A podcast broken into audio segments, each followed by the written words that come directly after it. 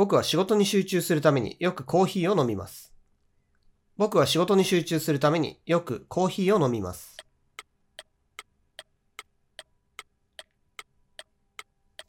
ガイドレこちらです。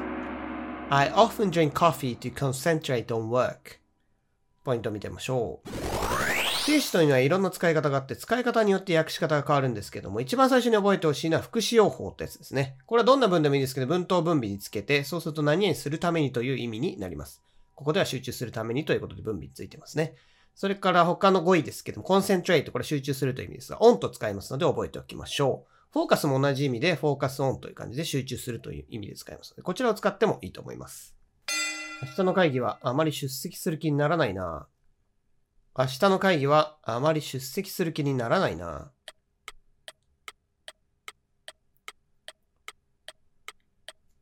回答例こちらです。I am not willing to attend the conference tomorrow. ポイントを見てみましょう。不定詞はいろいろ使い方があるんですけども、形容詞にくっついてくる不定詞というのがありますね。特に感情を表す不定詞。これみたいに willing、やる気があるということなんですけども、これについてきたり、あと I'm surprised to see her。彼女に会ってびっくりした。こういうふうにですね、感情を表す形容詞にくっついてくることがあります。それからですね、ここの語彙なんですけど、willing の代わりに reluctant というやる気がないという形容詞があるので、これを使ってもいいですね。こちらも後ろにという不定詞を置けます。それから他の語彙ですけども、attend の代わりに join、participate in というのを使っても OK です。図書館を利用するには、この紙に記入してください。図書館を利用するには、この紙に記入してください。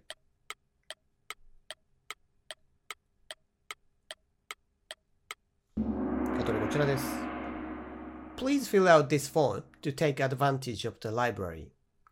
ポイントを見てみましょう。不定詞はいろいろ用法がありますけども、副詞の不定詞、何々するためにというのはですね、文頭が分尾につければいいので、使い方としては非常に簡単ですね。文頭が分尾につけて何々するためにという意味になるのが副詞の不定詞になりますね。それから語彙なんですけども、fill out。これはですね、何か要求されてる、空欄を埋めるという意味なんですけども、フォームですね。こういうふうに、フォームっていうと申し込み用紙なんかを指しますけども、その中の質問に答えていく、欄を埋めていくという意味では fill out を使います。それから fill in を使っても同じような意味になります。それから真っ白な紙に一から書いていくという意味だったら write を使ってもいいですね。ぶっちゃけた話、あの先生の話は全然感動しなかったよ。ぶっちゃけた話、あの先生の話は全然感動しなかったよ。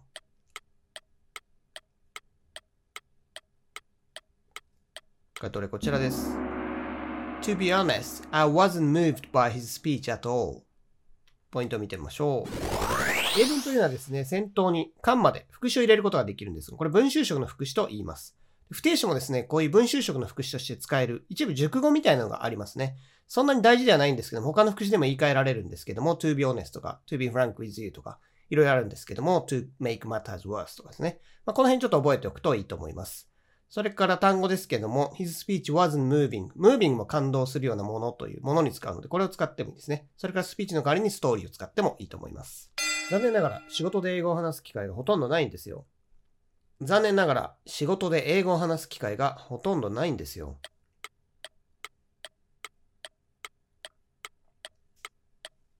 回答例こちらです。Unfortunately, I seldom have an opportunity to speak English at work. ポイントを見てみましょう。不定詞なんとか用法っていうのがいくつかありますけども、形容詞用法というのがありますね。形容詞用法というのは名詞の後ろにくっついて何々するためのという意味になります。ちなみに、こう、後ろによく不定詞の形容詞持ってくる名詞っていうのが結構決まってますんで、これをまず覚えておくといいと思いますね。opportunity とか、あと time, time to go home, あと ability, ability to speak English。まあ、この辺の名詞が有名ですね。それから5位なんですけども、opportunity の代わりにチャンスを使っても OK です。それから few っていうのは、青を取ると否定の意味がありますので、I have few opportunities というふうにですね、opportunity に few をつけても否定の意味になります。テストの結果を見て、がっかりした。テストの結果を見て、がっかりした。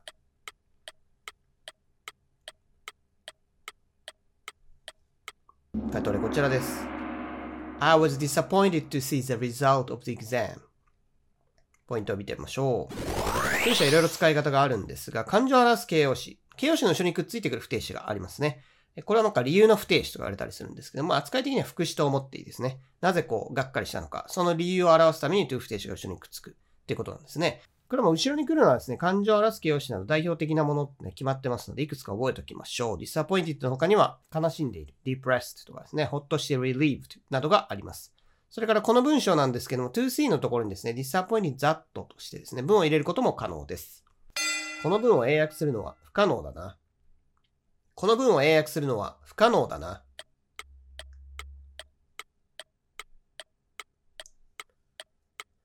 はい、どれこちらです。It is impossible to translate this sentence into English. ポイントを見てみましょう。定詞の名詞にもなります。名詞になると何々することという意味になるんですが、そうすると名詞なので主語にも入れられるんですが、長くなりすぎると形式主語の it というのが使われます。形式主語というのは何かと言いますと、とりあえず it を仮に置いておいて、本当は入れたかった不定詞の主語ですね。これ一番後ろに置くという用法ですね。これだと to translate this sentence into English というのが本当は主語に入れたかったところなんですけど、長いので it を使っている。ということですね。これは形式仕事と言います。それから5位なんですが、translate、翻訳するという動詞ですが、これは into と仲いいので、translate A into B で覚えておくといいと思います。彼女は何とか試験をパスできたみたいだ。彼女は何とか試験をパスできたみたいだ。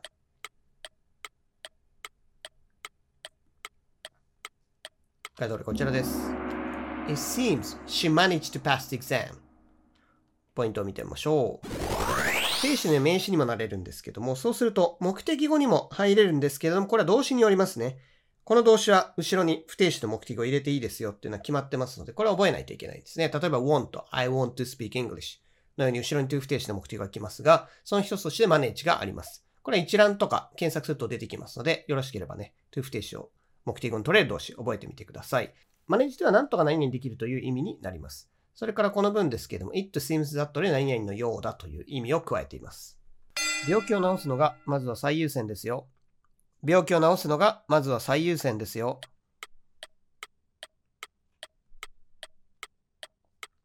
回答例こちらです。To get over the disease is your priority. ポイントを見てみましょう。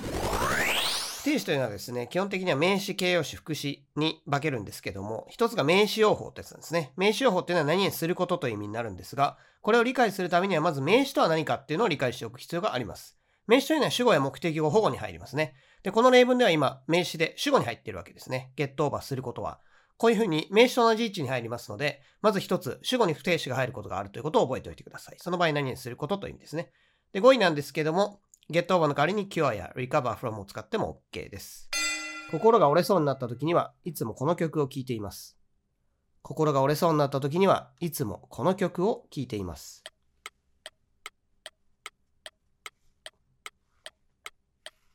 回答例こちらです。When I am overwhelmed by life, I always listen to this song. ポイントを見てみましょう。感情の形容詞。ですね。こういうなんとか ed がつくやつが多いですけども、これは後ろによく to 不定詞が入って理由を表すと。I was pleased to see you みたいな形なんですけども、この感情の形容詞つながりで言うと、後ろ、to 不定詞以外もですね、ざっと説、それからこういうふうに前置詞名詞を入れても OK ですね。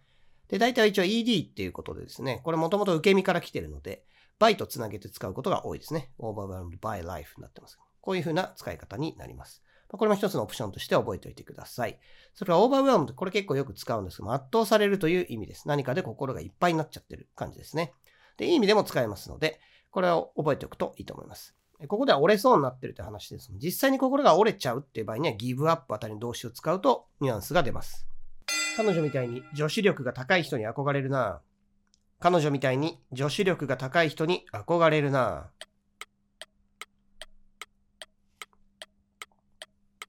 回答例こちらです。I wish I had skills to handle various chores like her. ポイントを見てみましょう。不定詞の形容詞用法というのは名詞の修飾をするわけなんですけども、注意点としては名詞の後ろにつくってことですね。ここでは skills の後ろについていますが、skill to handle various chores。なので、これで様々な家事をやるスキルって形ですね。このスキルの説明が後ろについてるってことなんですね。いろいろこう、よくこの不定詞の説明を後ろに持ってくる名詞で決まってまして、スキル、アビリティ、これが一つの例ですね。覚えておきましょう。それから、ウィッシュザットね、家庭法の表現ですね。できればいいなという表現で、他の動詞だったら MB を使ってもいいと思います。それから、チョイス。これは複数形で家事の意味になります。直訳してウォーマンパワーにしちゃうと、社会における女性の力、女性の社会進出とか、そういう話に取られかねないので、これだとちょっと変になりますね。まとめると、この製品には改善の余地があるということです。まとめると、この製品には改善の余地があるということです。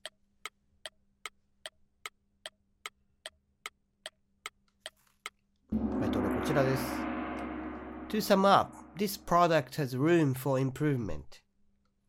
ポイント見てみましょう。FT 詞の副詞というのは文とか文尾に現れるんですけども、こういうふうに熟語みたいにですね、まとめるとよく使われるフレーズがありますので、これは覚えておくといいと思います。文集色の副詞というやつですね。文頭に入るものです。他には to tell the truth とか to put it simply なんかがあります。これを覚えておくと幅が広がりますね。ルームっていうのは部屋という意味で有名ですが、他に不可算名詞、あとか s とかつけないで使うとですね、可能性余地という意味があります。ここでは余地という意味で使っています。よほどの高熱ではない限り、薬は飲まないようにしている。よほどの高熱ではない限り、薬は飲まないようにしている。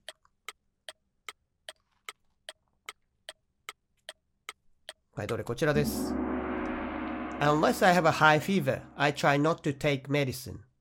ポイントを見てみましょう。動詞の目的語に不定詞が入ることがあるんですが、これは動詞によって取れるものが決まっています。で、トライは取れますね。で、これは今ですね、飲まないようにしているということで、to 不定詞を否定にしたいので、to の前に not を言ってますね。もしこれ I don't try ってすると try を否定にすることになっちゃうので、トライはトライしてるんですね。飲まないようにしている。飲まないようにトライしているということなので、今不定詞の前に not をつけています。この try っていうのはね、何々するように頑張る、努めるみたいな意味で非常に便利なので覚えておきましょう。それから語彙ですが、 fever ですでに高熱という意味があって、ちょっと微熱という場合に I have a temperature と言います。今週末は特にやることもないから家でのんびりするかな今週末は特にやることもないから家でのんびりするかな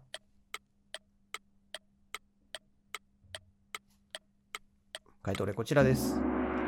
I have nothing to do this weekend, so I will just relax at home. ポイントを見てみましょう。不定詞の形容詞的用法というのは名詞の修飾をするわけなんですけども、大体この名詞の後ろにつきますね。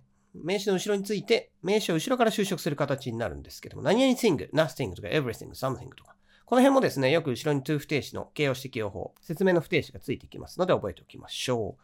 それから5位ですけど、relax を使ってますが、take a rest 休憩する。これでもいいと思います。それから weekend, this weekend にしてますが、もし前置詞を使うなら on the weekend って感じですね。ウィーケンドは on と使うので、こちらも覚えておきましょう。なぜこの製品があまり売れなかったのか、分析する必要がありますね。なぜこの製品があまり売れなかったのか、分析する必要がありますね。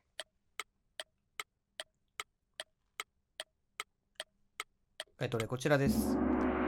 We need to find out why this product didn't sell well. ポイントを見てみましょう。定詞の名詞適用法というのは何々することという意味になるんですが、名詞というのはそもそも主語に入ったり目的語に入ったりしますので、目的語に不定詞が入ることもあります。ただその場合にはですね、この動詞は後ろに目的語のところに不定詞を入れて OK というのは決まってますので、この動詞を覚えておく必要があります。例えば need っていうのは to 不定詞取れるわけですね。なのでこういうふうに to 不定詞が目的語に入っています。5位なんですけども、find out の代わりに analyze を使っても OK です。それから sell well。sell っていうのはもともと売るという多動詞なんですけども、売れるという意味もあります。自動詞で使いますが、well とかね、poorly とか何か副詞を伴って使います。英単語を覚えたいなら、とにかく何度も見直すことです。英単語を覚えたいなら、とにかく何度も見直すことです。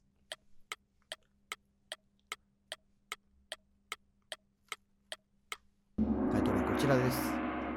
In order to memorize English words, you should review them over and over. ポイントを見てみましょう。不定詞の副詞用法というのは文とか分尾に入って何々するためにという意味になるんですけども、in order to 何々というのを使うこともあります。これは副詞の不定詞何々するためにで、意味的にも、えー、使い方的にも一緒ですね。ちょっとお堅い感じになるぐらいですね。in order to ちょっとかしこまった感じが出るということですね。それから5位なんですけど、memorize の代わりに remember とか learn なんとか by heart 暗記するという表現もありますので、こちらを使っても OK です。それから over and over とか again and again とか repeatedly というこの辺の表現を使っても OK ですね。毎日満員電車に乗って通勤するのはかなりのストレスだと実感した。毎日満員電車に乗って通勤するのはかなりのストレスだと実感した。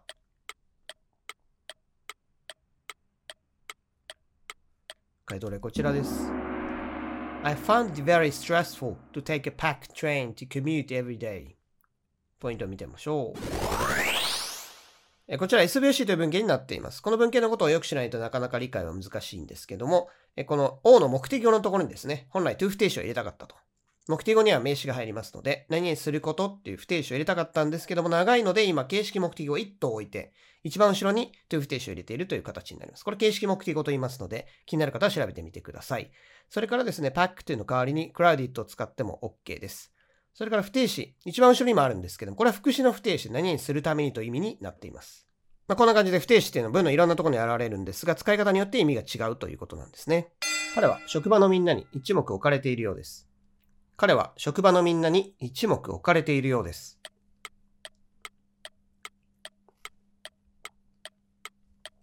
回答例こちらです。He seems to be respected by his coworkers.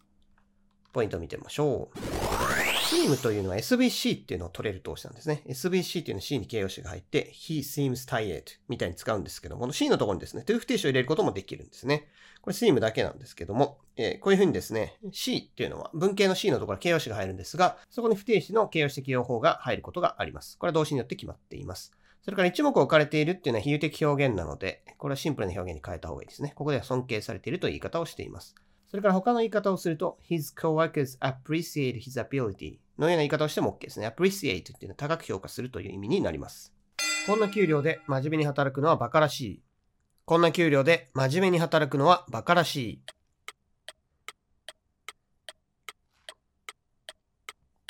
回答例こちらです。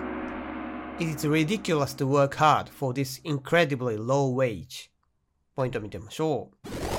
定詞の名詞用法というのは何々することという意味になって、主語や目的語に入ったりするんですけども、その主語に入れるときですね、不定詞があまりに長い場合には形式主語っていうのを使うことになります。形式主語というのは一頭先に入れておいて、一番後ろに主語に従った不定詞を入れるという文法なんですね。ですので、こちら形式主語を使っています。それからですね、こちら前置詞4を使ってます。4は交換の意味がありますので、それを使ってますが、他にも、このウェイジをもってして、このウェイジでという意味で with を使っても OK です。それからウェイジの代わりにサラリーを使っても OK です。飲みに行きたくてたまらないが、今は我慢だな。飲みに行きたくてたまらないが、今は我慢だな。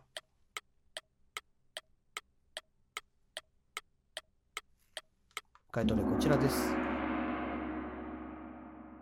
I am eager to go for a drink, but I know I should be patient for a while. ポイントを見てみましょう。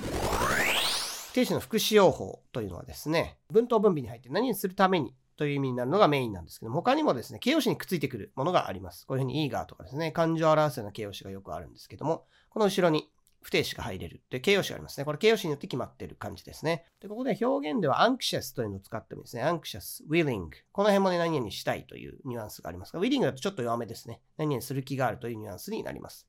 それは be patient のところは put up with で何々我慢するという意味があるので、これを使っても OK です。スタンドというのもありますが、これは否定形で使います。I can't stand it みたいな形ですね。テクノロジーの進歩で在宅勤務をするのが可能になった。テクノロジーの進歩で在宅勤務をするのが可能になった。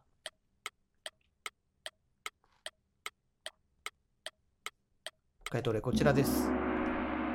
Development of technology made it possible to work from home ポイント見てみましょう。こちらはですね、文系としては SVOC になっています。この O のところに本来は to work from home という不定詞を入れたかったんですが、長いので it という形式目的語を使っています。不定詞というのは結構難しいんですけどなぜかというといろんな文法事項に結びついてるんですね。ここでも SVOC とかですね、形式目的語に関する理解が必要になります。これは名詞用法ですね。何にすることという意味になっています。で在宅勤務というのは最近よく聞きますが、work from home と言います。WFH という略称もありますね。テレワークでも OK です。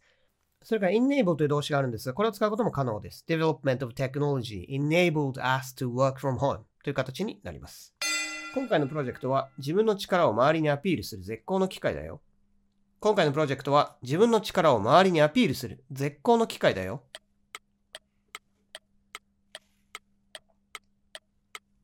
回答例こちらです。This project is a great opportunity for you to show off your ability. ポイントを見てみましょう。opportunity という名詞の後ろに本来それを説明するですね、形容詞的用法の不定詞をつけたい。to show off your ability。show off する機会っていうことにしたいんですが、主語を明示したい場合、不定詞っていうのは主語がないので誰がやるっていうのは書けないんですけども、もし書きたい場合ですね、to 不定詞の前に for 何々で入れると意味上の主語ということになります。これ不定詞の意味上の主語というんですけども、これを覚えておきましょう。それから opportunity、これ同義語としてはチャンスもあるので、チャンスを使っても OK です。不定詞の形容詞的用法っていうのはこう名詞を説明する言葉なんですけども、本来何にするためのって訳すと大体うまくいくことが多いです。それから5位なんですけども、勝負の代わりに、ショーケース、デモンストレート。この辺を使っても OK です。一つの会社で一生働くのは日本では普通のことです。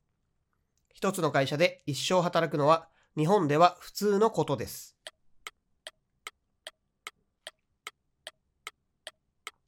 回答例こちらです。It is common for Japanese people to work for one company for life. ポイントを見てみましょう。え不定詞の名詞というのは何々することという意味になって主語に入れたりするんですけども、その場合長いと形式主語が使われます。で、この形式主語の文なんですけど、今、不定詞の前にですね、for Japanese people というのが入っています。こちらは不定詞の意味上の主語と言われてるんですけども、不定詞っていうのは主語を明示することはできないんですが、誰がやりますっていうのを入れたい場合には、for 何々で入れると意味上の主語になります。で、5位なんですけども、common の代わりに normal を使ったり、それから for life という熟語を使ってますが、throughout life, all their life を使っても OK です。詳細は後日発表されることになっている。詳細は後日発表されることになっている。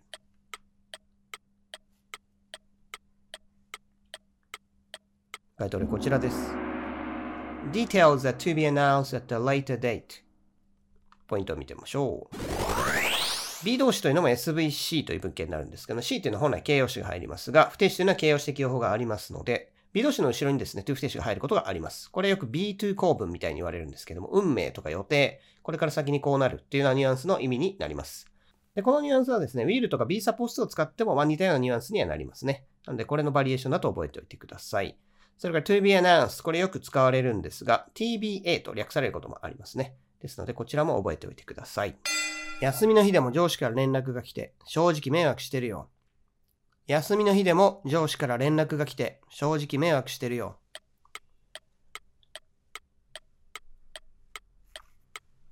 回答例こちらです。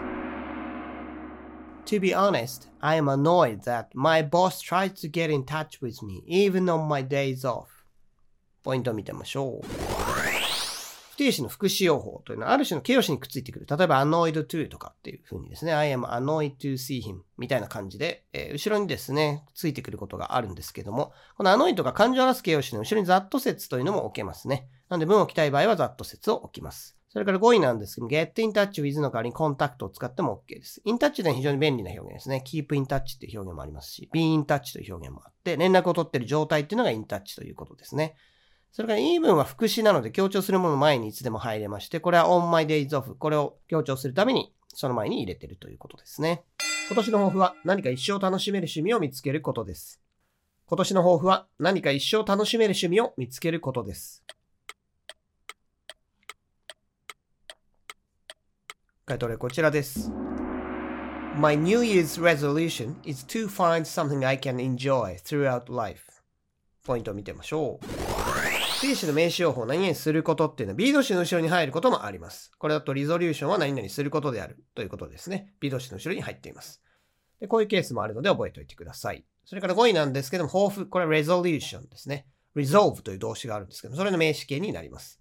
で、趣味というところは find something と something を使ってますが、ホビーという言葉もあります。ホビーというのは結構本格的なもの。何かお金とか時間かけて本格的にやる趣味を指しますけども、まあ、ここではホビーを使っても OK です。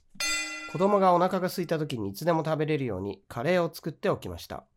子供がお腹が空いた時にいつでも食べれるようにカレーを作っておきました。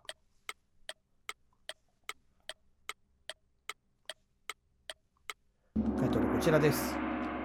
I made curry so that my kids can eat it whenever they feel hungry. ポイントを見てみましょう。定詞の副詞用法、文頭分尾につくやつですね。何にするためにという意味なんですが、これ言い換えができますね。そうざっと文という形で言い換えができます。そうざっとも何にするためにとかって目的を表す意味なんですね。で、そうざっとはどういう時に使うか。何にするために to 不定詞じゃなくてそうざっと使うときはどういう時かっていうと、まあ、助動詞を入れたい。文なので助動詞入れられますね。それから否定にしたい。例えば体重が増えないように。みたいな目的の話がですね、否定の話にしたいときは so that の方が便利ですね。not to というより so that を使う人の方が多いっていう感じですね。使う機会がないと英語学習のモチベーションが下がってしまうものです。使う機会がないと英語学習のモチベーションが下がってしまうものです。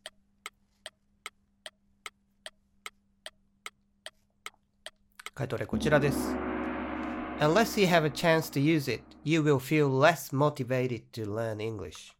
ポイントを見てみましょう。定詞というのはですね、いろんな役割ができるわけなんですけども、形容詞になる不定詞ですね。これは名詞の後ろについて修飾をする不定詞になります。例えばこれもチャンスの後ろに to use it。これがチャンスを修飾してるわけですね。で、これ特定の名詞、チャンスとかですね、ability とか time とか、結構特定の名詞にくっついてくることが多いので、このいくつかの名詞を覚えておくといいと思います。それから他のところですが、unless は if not と同義ですが、やや短くなりますね、文が。それからモチベーション、モチベイリット使ってますが、モチベーション、名詞で使っても OK ですね。そうするとモチベーション will go down っていう感じですね。LINE をやれと友達にしつこく言われるが、正直あまり興味がないんだよな。LINE をやれと友達にしつこく言われるが、正直あまり興味がないんだよな。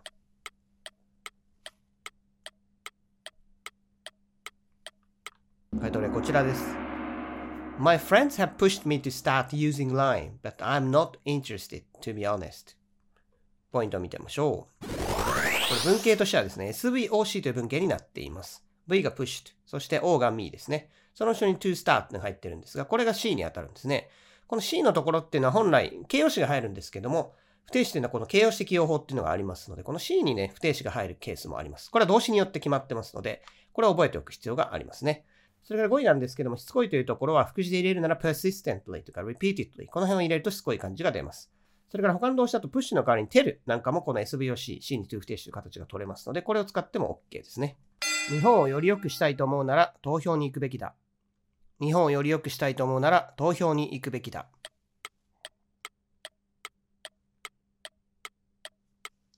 回答でこちらです。You should go to the polls to make Japan a better country. ポイントを見てみましょう。えー、副詞というのはそもそも分離が文頭に間まで入るものですね。動詞の修飾をするんですけども。ですので、不定詞の副詞用法っていうのも文頭が分離に入ります。分離に入って、こういうふうに何々するためにってなるのが基本的にはこの不定詞の副詞というやつですね。で、ここではこの to 不定詞の中メイクを使っていて、VOC の形で C に名詞を入れてますね。o g イコール C みたいになるのが SVOC という文型ですけど、ジャパンがベターカントリーである。それをメイクするみたいな文型になりますね。これは SVOC ですね。それから表現ですけど、go and vote とかね、vote だけでも投票に行くという意味になります。新しい人生に踏み出す時が来たようだ。新しい人生に踏み出す時が来たようだ。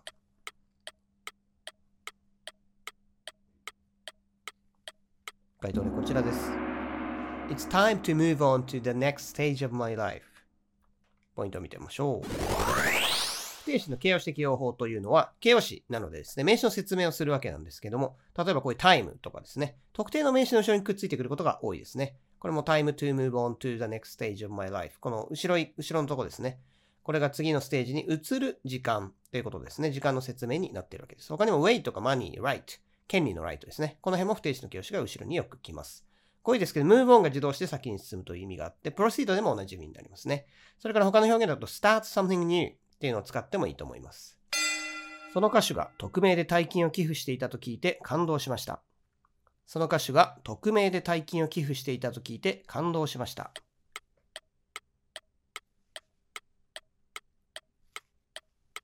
回答例こちらです。I was moved to hear that the singer donated a huge amount of money anonymously.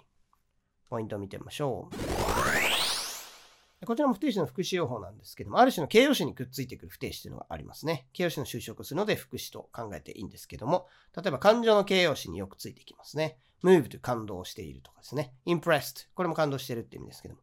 これ ed がつく感情の形容詞が多いんですけども、これはですね、後ろによくこういう不定詞が続いてきますので、こちら覚えておいてください。それから語彙ですけども、donate。これ寄付するという意味ですね。contribute を使っても OK です。それから huge amount of money と書いてますが、 big money でも OK ですね。それから anonymous という形容詞で匿名のという意味ですが、それの副詞の anonymously をここでは使っています。